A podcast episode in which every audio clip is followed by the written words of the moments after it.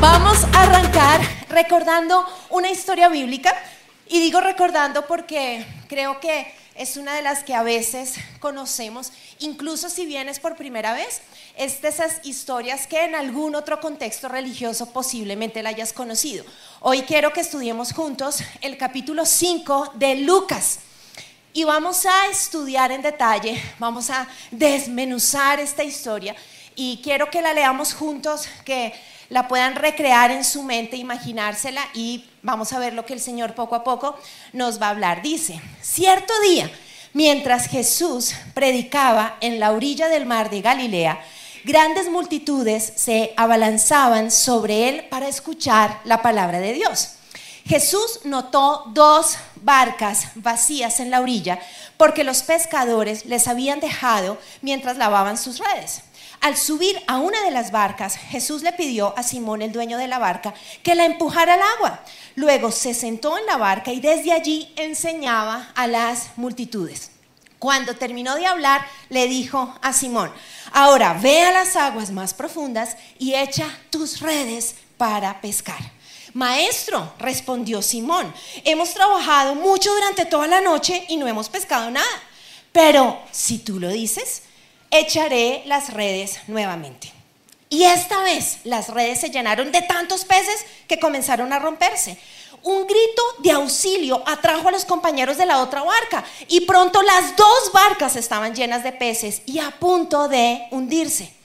Quiero resaltar de nuevo, iglesia, el versículo 5. Dice, Maestro, respondió Simón, hemos trabajado mucho durante toda la noche y no hemos pescado nada, pero si tú lo dices, echaré las redes nuevamente. En la Reina Valera dice, maestro, toda la noche hemos estado trabajando y nada hemos pescado, pero en tu palabra echaré la red. El mensaje lo he llamado, si tú lo dices, porque quiero resaltar esta expresión que Simón Pedro expresa a Jesús en un momento de mucha tensión que acabamos de ver en este capítulo 5. Y aunque voy a abordar con ustedes unos puntos más adelante, quiero como que resaltemos de manera general algunas cosas que me llaman la atención para que podamos como preparar ¿sí? el terreno, estar todos en la misma página antes de profundizar en la historia.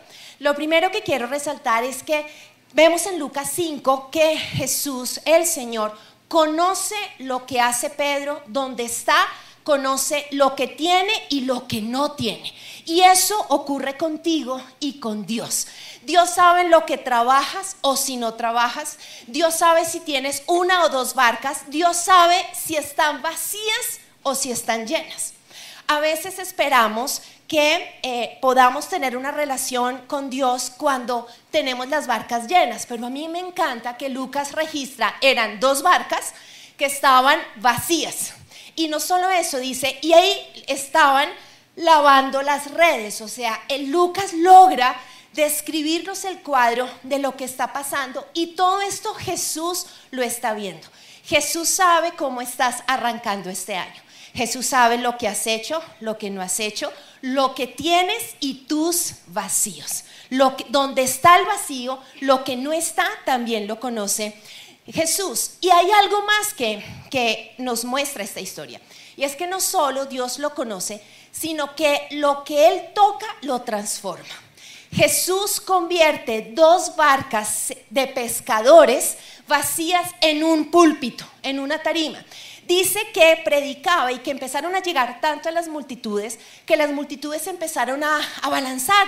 Y él dice, ¿qué hago? La gente me quiere oír, me quiere ver, esto está complicado. Y le pide a Simón Pedro prestada su barca. Y le dice, métame, métame más a la profundidad, vamos. Y desde allá yo empiezo a seguir predicando. Y esa simple barca vacía se transforma en una tarima en un púlpito que Jesús usó para predicar a una multitud.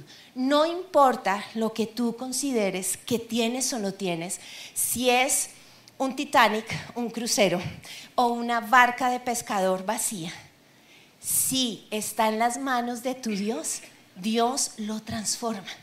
Lo que Él toca le da valor, lo que Él toca lo transforma. No importa lo que tú, para tus ojos tal vez puede ser algo sencillo, lo importante es el toque de el Señor. Y me encanta eso, me encanta saber que Jesús conoce dónde estamos, lo que hacemos, lo que no tenemos, y que aún eso, Él cuando lo toca, lo transforma. Ahora, Simón Pedro y su equipo de trabajo, eh, va, tienen un problema. Digamos que vemos en Lucas 5 una situación que no es fácil y vamos a analizar cuatro momentos en esta situación.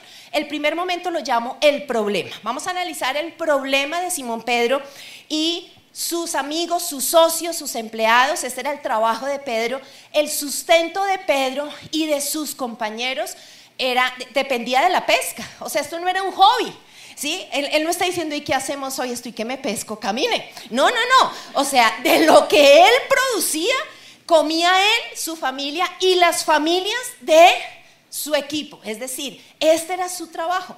Pero hay un problema. Pedro es conocido por ser pescador. En otros pasajes de la Biblia sabemos que la gente de hecho decía, ¿y cómo así que Pedro ahora predica?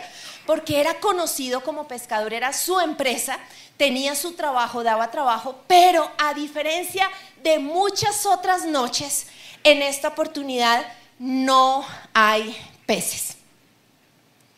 En lo que sabe hacer Pedro, en lo que es exitoso, en lo que se le ha reconocido, después de una noche de mucho esfuerzo, no hay recompensa. Ese es el problema. Él y su equipo y sus empleados están con manos vacías. La Biblia registra que lavaban las, las redes, o sea, yo creo que estaban en un desparche tan tenaz que dijeron, ¿qué hacemos? Pues aprovechemos. Hace meses que no hacemos esta vaina, limpiémoslas. Pero no, imagínense el cansancio, la frustración y lo que están haciendo es lavando las redes. ¿Por qué? Porque no hubo una pesca. Y tal vez hay áreas en tu vida donde tú pudiste cerrar hace unos días el año diciendo, Señor, gracias porque mi esfuerzo fue recompensado. Gracias porque en estas áreas de mi vida, en estos roles de mi vida, yo he salido a pescar y wow, tú fuiste ese, ese giré, ese proveedor, ese suficiente. Pero tal vez en algún área o rol de tu vida tú estás en esta noche de pesca y arrancas el año diciendo, wow, es que en esta área, a diferencia de otras, se supone que hago lo que sé hacer, soy bueno en lo que hago, me esfuerzo, siempre recibía recompensa, pero en esta oportunidad llevo una noche y no vienen los peces. Y estás arrancando el año tratando de pensar qué propósitos, qué sueños hay y te cuesta, porque en este momento en tus manos no solo hay cansancio, hay frustración, sino que estás lavando redes vacías. Si en algún área de tu vida estás en esta situación, Pedro te está entendiendo. Porque pasó de recibir una, una respuesta lógica a su quehacer a de repente decir, no está funcionando. Durante una noche larga lo estoy haciendo y no funciona. ¿En qué área estás enfrentando la noche sin pesca? Que es el problema que tiene Pedro. Ahora, el segundo punto lo he llamado la solución. Y me encanta porque no nos podemos quedar en el problema. Y la solución la da Jesús. Y así como lo que Jesús toca lo transforma, toca una barca vacía y la vuelve una tarima, un púlpito impresionante, pues la noche sin pesca, cuando Él interviene, se vuelve algo milagroso. Este pasaje de Lucas 5 es conocido como la pesca milagrosa. Es como el título con el cual conocemos esta historia, porque realmente lo que va a ocurrir más adelante es un milagro. Y lo tremendo de esto es que Jesús no hace un milagro haciendo algo estrambótico, algo como sobrenatural, en el sentido en el que dijo una cosa y de repente apareció un fuego, se abrió el cielo, apareció una cosa, sino que el milagro ocurre haciendo lo mismo que venían haciendo los discípulos. La diferencia es que cuando Jesús interviene, se da el milagro. Y esto es importante, iglesia, porque a veces hacemos las cosas en piloto automático. Todos pescamos, sabemos pescar en algo. Sabemos a qué horas tenemos que hacer esto, sabemos que si hacemos tal cosa recibimos la recompensa, pero a veces lo hacemos tan en piloto automático que se nos olvida que la pesca milagrosa viene por la presencia de Dios. Y a diferencia de otros lugares, nosotros nos llamamos el lugar de su presencia. Entonces es imposible que veamos frutos si la presencia de Dios no está. La diferencia entre la noche que Pedro acaba de insistir tratando de pescar y lo que ocurre cuando se da la pesca milagrosa no es algo más, sino que Jesús interviene.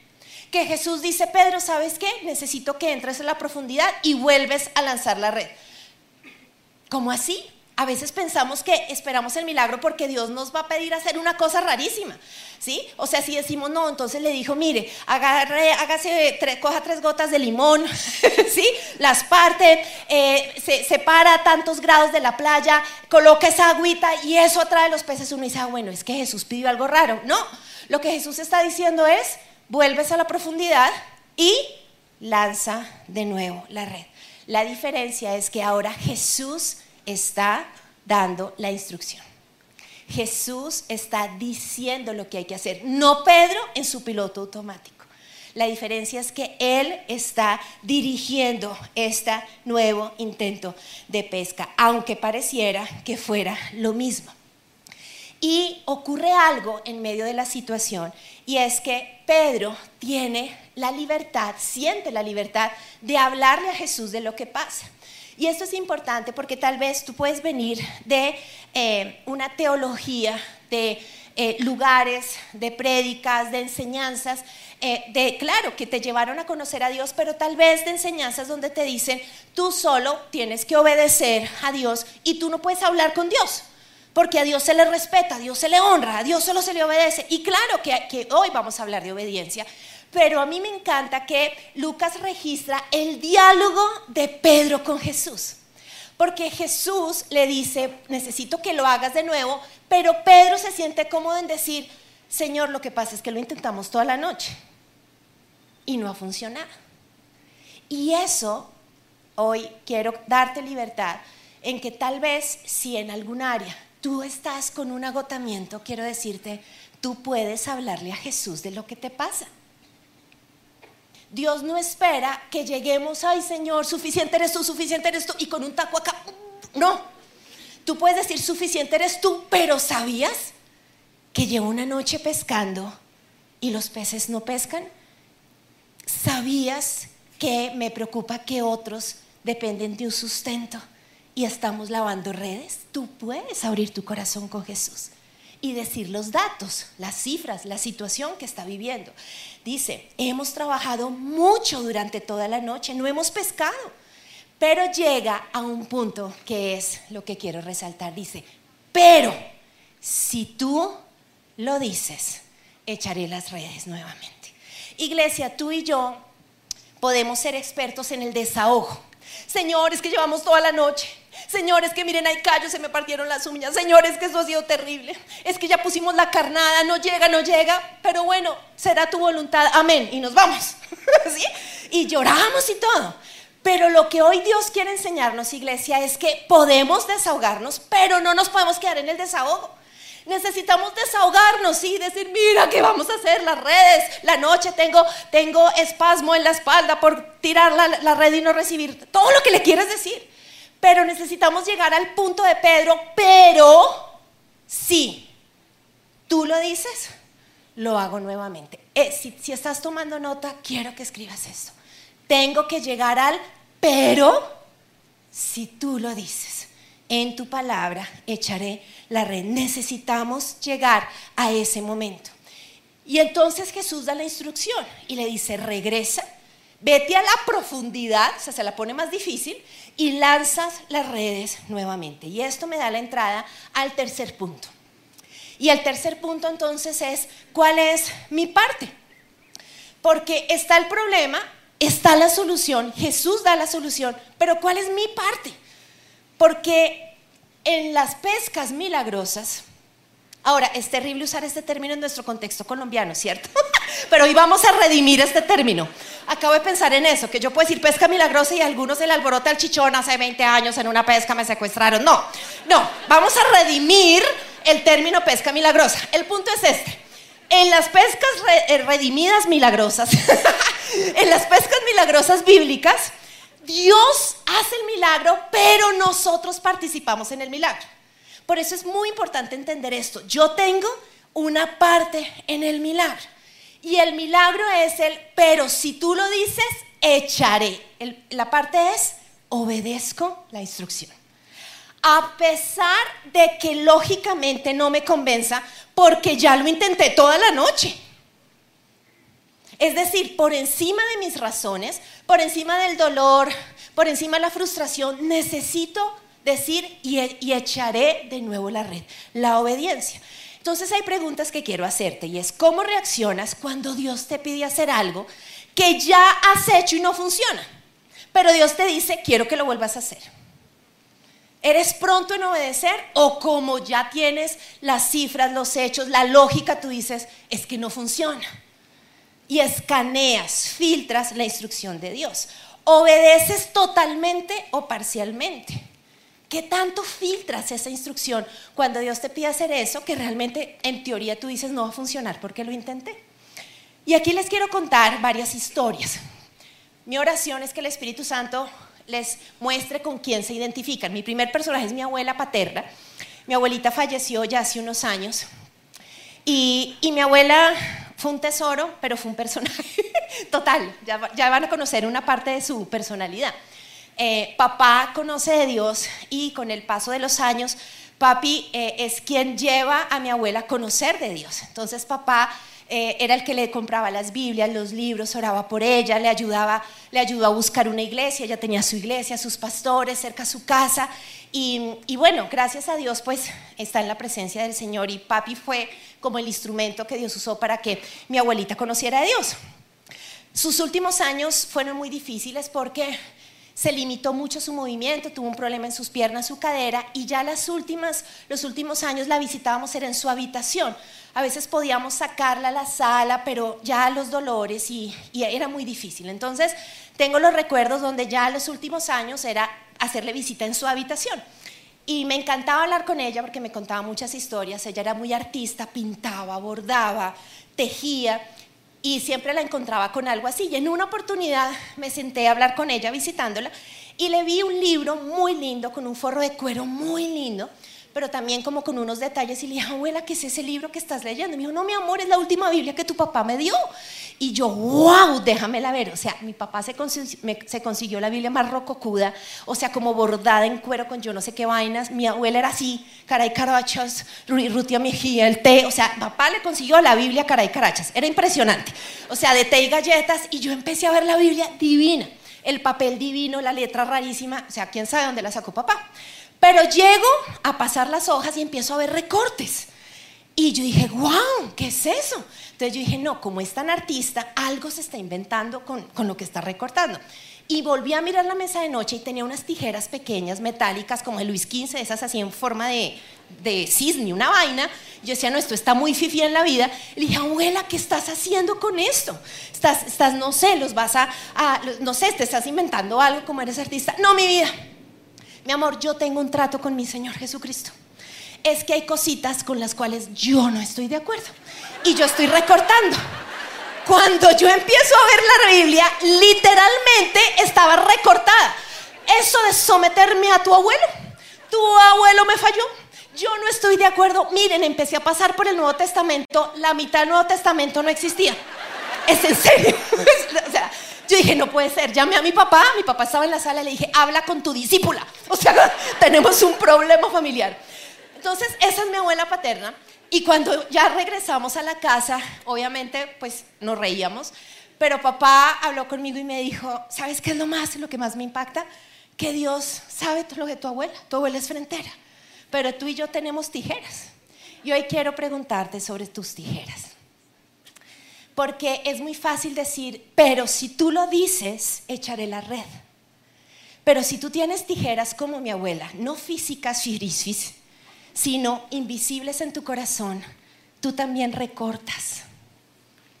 Y la pesca milagrosa se da porque vuelves a lanzar la red de acuerdo a lo que Jesús te pide.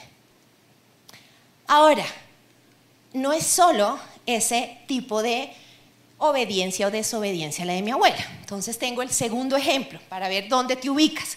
El, segundo ejemplo son mis hijos. Entonces todos los padres, bueno, no sé todos, pero bueno, los que en, esta última generación tenemos niños chiquitos, seguramente conocen un himno maravilloso que ayuda cuando uno ve el tsunami de juguetes invadiendo las habitaciones, la sala, el comedor. Entonces, para uno, uno no estar que ya recogen los juguetes, alguien se inventó un himno. Entonces, el himno dice, a guardar, a guardar cada cosa en su lugar, sin tirar, sin romper. Bueno, es todo un himno maravilloso. Entonces, uno les enseña las pulgas y ellos empiezan a guardar. Y uno está a guardar, a guardar. Pero hay días donde no funciona el himno. ¿Cierto? Entonces, ¿por qué? Porque tienen sueño, están cansados. Entonces aparece el de tres años. Mamá, no quiero. Estoy casado, no que lo ayúdame, porque guarda, no, canción no gusta, no que lo, ¿cierto? Después aparece la de siete, porque me toca a mí. Si Simón es el que tira las cosas, siempre me toca a mi mamá, yo no quiero. Finalmente, el tsunami de juguetes se recoge. Pero la actitud en la recogida, ¿cómo la ven? Entonces, tú puedes ser desobediencia tipo 1, tijeras. Desobediencia tipo 2, porque me toca a mí, estoy cachao. O la O, desobediencia tipo 3, si él lo hizo, porque me toca a mí, que él lo haga. Y eso dificulta la pesca milagrosa. ¿Me hago entender? ¿Cómo está tu obediencia?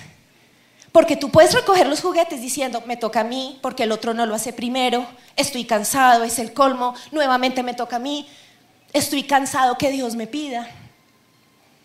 Pero el milagro, el si tú lo dices, echaré la red, viene de la mano con la obediencia. Una actitud de obediencia. Y me encanta, iglesia, algo, y es que en este momento Pedro, en Lucas 5, todavía no es discípulo de Jesús. O sea, esta historia no la estamos leyendo después de que Pedro hizo milagros, vio milagros, no. De hecho, como lo vamos a ver más adelante, aquí él se va a volver discípulo. Entonces eso significa que ese Pedro que a veces criticamos, en esta oportunidad, a pesar de todavía no ser el seguidor de Cristo, logra decir, pues no creo que funcione, pero si tú lo dices, lo voy a hacer. Y lo hace. Qué tremendo, porque todavía no había sido procesado. Pero había una expectativa de si tú lo dices, hagámosle, hagámosle. Y esa es la obediencia que Dios te está pidiendo. Tal vez tú tienes la expectativa de, de que el año nuevo te lleve Dios a hacer todo nuevo, ¿no? Cuando duramos noches difíciles sin recompensa, esperamos que el milagro sea otra cosa. O sea, que Jesús hubiera dicho, Pedro, es que ya no serás pescador, vas a ser panadero. Ve, empieza a amasar y te haré, sí, panadero de mogollas y croissants, ¿cierto? A veces pensamos eso. Tal vez tú estás diciendo, Señor, todo el año intenté esto en mi matrimonio. Todo el año pasado intenté esto con mis hijos. Todo el año pasado hice esto en mi trabajo y no funcionó. ¿Listo? Yo arranco el año y hago otra cosa. Iglesia, hoy Dios te dice, no. Vuelves a lanzar la red y haces una vez más lo mismo. No es abandonar tu barco. Ojo con eso quisiéramos, yo quisiera que Jesús en áreas de mi vida me dijera, y si estrenemos, y Jesús me está diciendo, no, mamita, vaya, lance la red otra vez. Obediencia en lo que Él nos está pidiendo, por encima de tu cansancio, de lo que te dicen tus brazos, las redes vacías. Dios es el que trae los peces y necesitas obedecer. Esto lo entendieron los israelitas y me encanta porque hoy cantamos esta canción y es, Israel sale de la esclavitud de Egipto y salen con Moisés, pero llega un momento donde el faraón se arrepiente de dejarlos ir. Y entonces los empieza a perseguir con sus carros, con su ejército, y llegan a una encrucijada, o sea, se enfrentan al Mar Rojo, ¿sí? Detrás viene Faraón y el ejército, están en sándwich. Y en ese momento Moisés, ora, ora, ora, y Dios dice, no más, arranque, mi hijo, camine. Y cuando ellos arrancan a caminar, hoy lo cantamos, con un soplo secaste el mar y abriste un camino. El Salmo 77 lo dice, dice, cuando el mar rojo te vio, oh Dios, sus aguas miraron y temblaron. El mar se estremeció hasta las profundidades. Las nubes derramaron agua, el trueno retumbó en el cielo, tus flechas destellaron como rayos. Tu trueno rugió desde el torbellino, los relámpagos iluminaron el mundo, la tierra tembló y se estremeció. Te abriste camino a través del mar y tu sendero atravesó las poderosas aguas. Una senda que nadie sabía que estaba allí. Guiaste a tu pueblo por ese camino como un rebaño de ovejas. Cuando tú estás dispuesto a obedecer, iglesia, así como van a aparecer unos peces que no sabíamos que estaban ahí en esa profundidad, va a pasar lo mismo. Una senda que no sabíamos que estaba allí, ese mar rojo, se va a abrir, pero necesitamos obedecer. Y dar esos pasos de obediencia, porque Dios le dice a Moisés, camina, dale.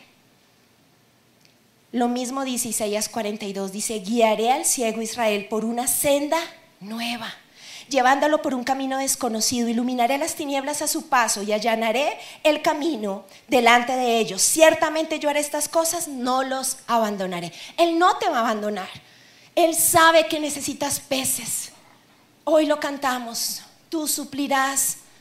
Tú eres nuestro proveedor. Él sabe lo que necesitamos. Pero necesitamos Él. Si tú lo dices, yo lo hago. Y tú me vas a guiar, a aferrarnos a eso para que llegue la pesca milagrosa. El versículo dice, 6 dice, y esta vez las redes se llenaron de tantos peces que comenzaron a romperse. Un grito de auxilio atrajo a los compañeros de la otra barca y pronto las dos barcas estaban llenas de peces y a punto de hundirse. Y aquí entro a mi último punto, que es el propósito. Detrás de una noche sin pesca hay un propósito mayor. Lo más increíble es que Jesús hace el milagro no solo para suplir la necesidad de, de Pedro y su barca, desde el principio vimos que cuando Jesús vio a la multitud sabía que habían dos barcas y ambas estaban vacías. Y hay tanta pesca que los de la otra barca tienen que gritar y decir, ayúdennos. Tu obediencia en la instrucción de Dios, tu coraje al lanzar la red nuevamente con una actitud correcta, iglesia, no solo va a traer la bendición para ti, hay otros que van a ser bendecidos por tu milagro. Hay otros que van a decir, miren, miren, ayúdenme. Y hay peces para todos, ¿no les parece eso maravilloso? Hay peces para todos. Entonces hay un, amén Señor, hay un propósito mayor. Otra barca va a ser bendecida por tu pesca. Dios no dice solo para ti, uy, sí, solo para ti, tú eres mi hijita preferida, mi hijito preferido. No, yo te doy y otros van a decir, ah, también he sido bendecido. Por eso la actitud es tan importante para que veamos esa pesca y otros sean bendecidos. Pero hay otro propósito con Pedro. Y hay algo que quiero decirles y es, Jesús habló a la multitud y dio una prédica como la que hoy yo estoy dando, a una multitud. Pero después es cuando tiene la charla con Pedro. Por eso es que aunque todos están oyendo lo mismo, cada uno tiene una conversación con Dios mientras el predicador de turno está acá. Y por eso es que algunos de ustedes dicen, ay, ¿quién le contó? No, esta predica es para mí. No, nadie nos cuenta. Tranquilos, ¿sí? Eso es lo mismo. Pedro escuchó, pero después Jesús dice, Pedro, ven y hablemos de la barca, ¿cierto? Entonces hay un momento donde Jesús habla a la multitud, pero Jesús te habla ahí. Y después de la pesca ocurre esto en esa charla personal con Pedro. Cuando Simón Pedro se dio cuenta de lo que había sucedido, cayó de rodillas delante de Jesús y le dijo, Señor, por favor, aléjate de mí, soy un hombre tan pecador. Pues estaba muy asombrado por la cantidad de peces que habían sacado, al igual que los otros que estaban con él. Sus compañeros Santiago, Juan, hijos de Zebedeo, también estaban asombrados. Jesús respondió a Simón, no tengas miedo, de ahora en adelante pescarás personas. Y en cuanto llegaron a tierra firme, dejaron todo y siguieron a Jesús. Iglesia, Dios no hace un milagro por hacerlo. O sea, no es que Él nos está desparchado, sí, dice, ¿qué hago hoy? ¿Qué hacemos? Bueno, hagámonos un milagrito. No, Dios hace el milagro no por responder solo una oración, es que Él tiene un propósito mayor. Pedro pasa de ser pescador a ser un pescado. Detrás del problema de Pedro, Jesús está lanzándole una red para decirle, ahora yo te pesco a ti y tú me vas a servir y tienes un llamado y ahora tú vas a pescar no peces, sino personas. En la situación, la enfermedad, el desempleo, la situación familiar, en donde estás. No solo Dios puede bendecirte y otras barcas. Él está lanzándote una red diciendo, ah, tú crees que tenías el control lanzando la red. No, yo estoy usando esto porque te quiero más cerca. Te estoy pescando con esto te quiero llamar y algunos han querido huir del llamado de Dios. Y están peleando con Dios, diciendo, ¿por qué no pesco? Porque estás huyendo. Déjate pescar, iglesia. Jesús está extendiendo en este inicio de año la red diciendo, te llamo para algo. Hay algo más a lo que te estoy llamando. Yo te doy tus peces, pero no se trata de eso. Lo hago así en abundancia, pero te estoy llamando a ti. Hay un propósito mayor. ¿A qué te está llamando Dios alrededor de la situación que estás viviendo, iglesia? ¿Cuál es esa conversación individual que el Señor está teniendo en este inicio de año diciéndote, te estoy llamando a algo más? No se trata de solo suplir lo que me pides, te estoy acercando, yo te quiero pescar. Estoy extendiendo mi red porque te quiero tener más cerca. Y si cumples tu propósito, otras barcas serán bendecidas. Entonces el Señor te dice, iglesia, profundiza, lanza de nuevo esa red. Obedece con una actitud tan dispuesta como la de Pedro y confía que los peces vendrán. Y Dios te acercará a su corazón. Quiero que oremos, ponte en pie y vamos a cerrar orando juntos.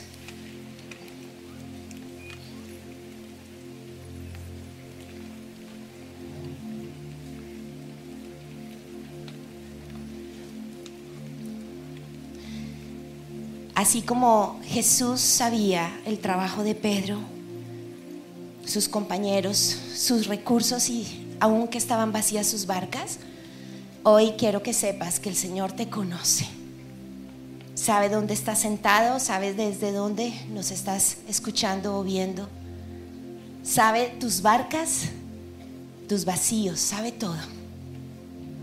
Y Señor, yo te doy gracias porque tú eres el Dios que todo lo sabe, el Dios que me ve, que me conoce, que sabe lo que hago, lo que no hago, que sabe lo que tengo y lo que no tengo.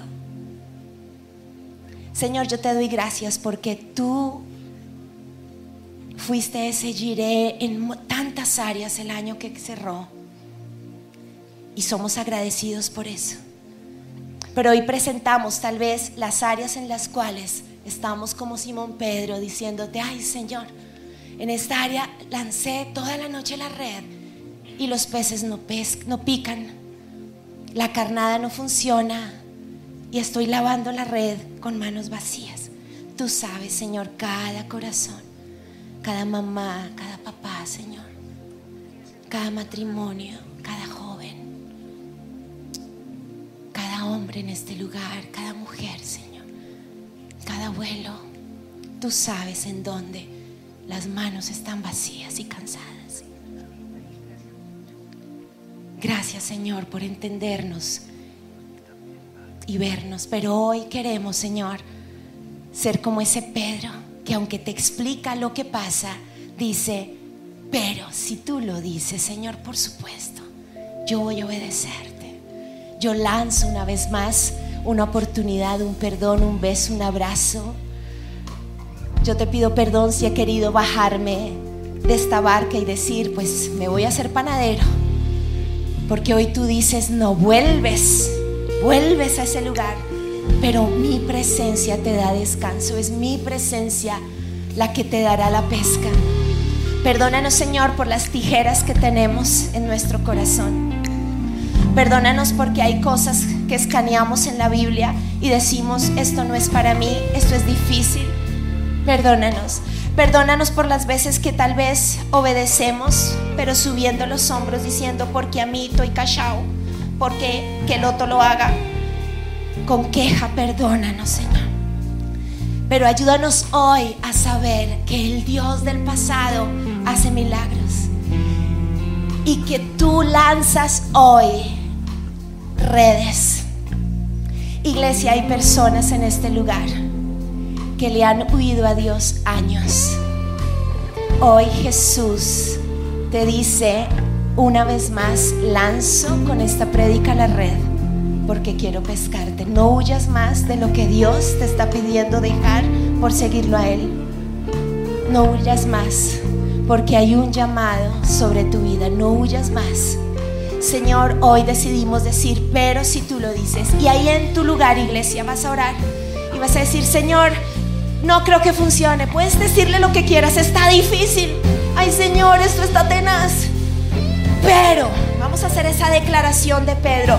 Pero, Señor, por encima de lo que siento, por encima de mi lógica, por encima de lo que mi mente me dice, pero si tú lo dices, si tú me lo estás pidiendo, yo decido en el nombre de Jesús echar la red nuevamente al Dios que es suficiente, al Dios que quiere llamarme, al Dios que tiene un propósito para mí. Alza tus manos, iglesia, y declara, tú eres el que trae los peces, tú haces el milagro, Señor, tú eres suficiente.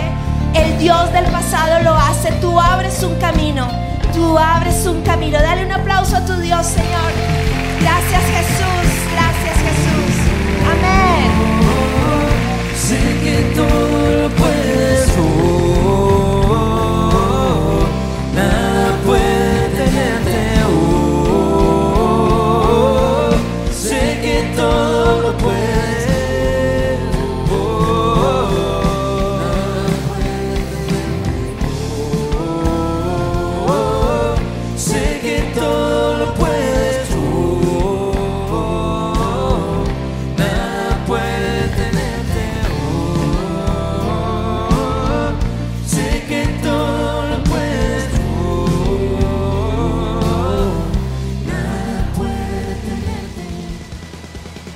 Si les gustó este video, pueden suscribirse al canal de El lugar de su presencia en YouTube. De esa manera gozará de todos nuestros beneficios.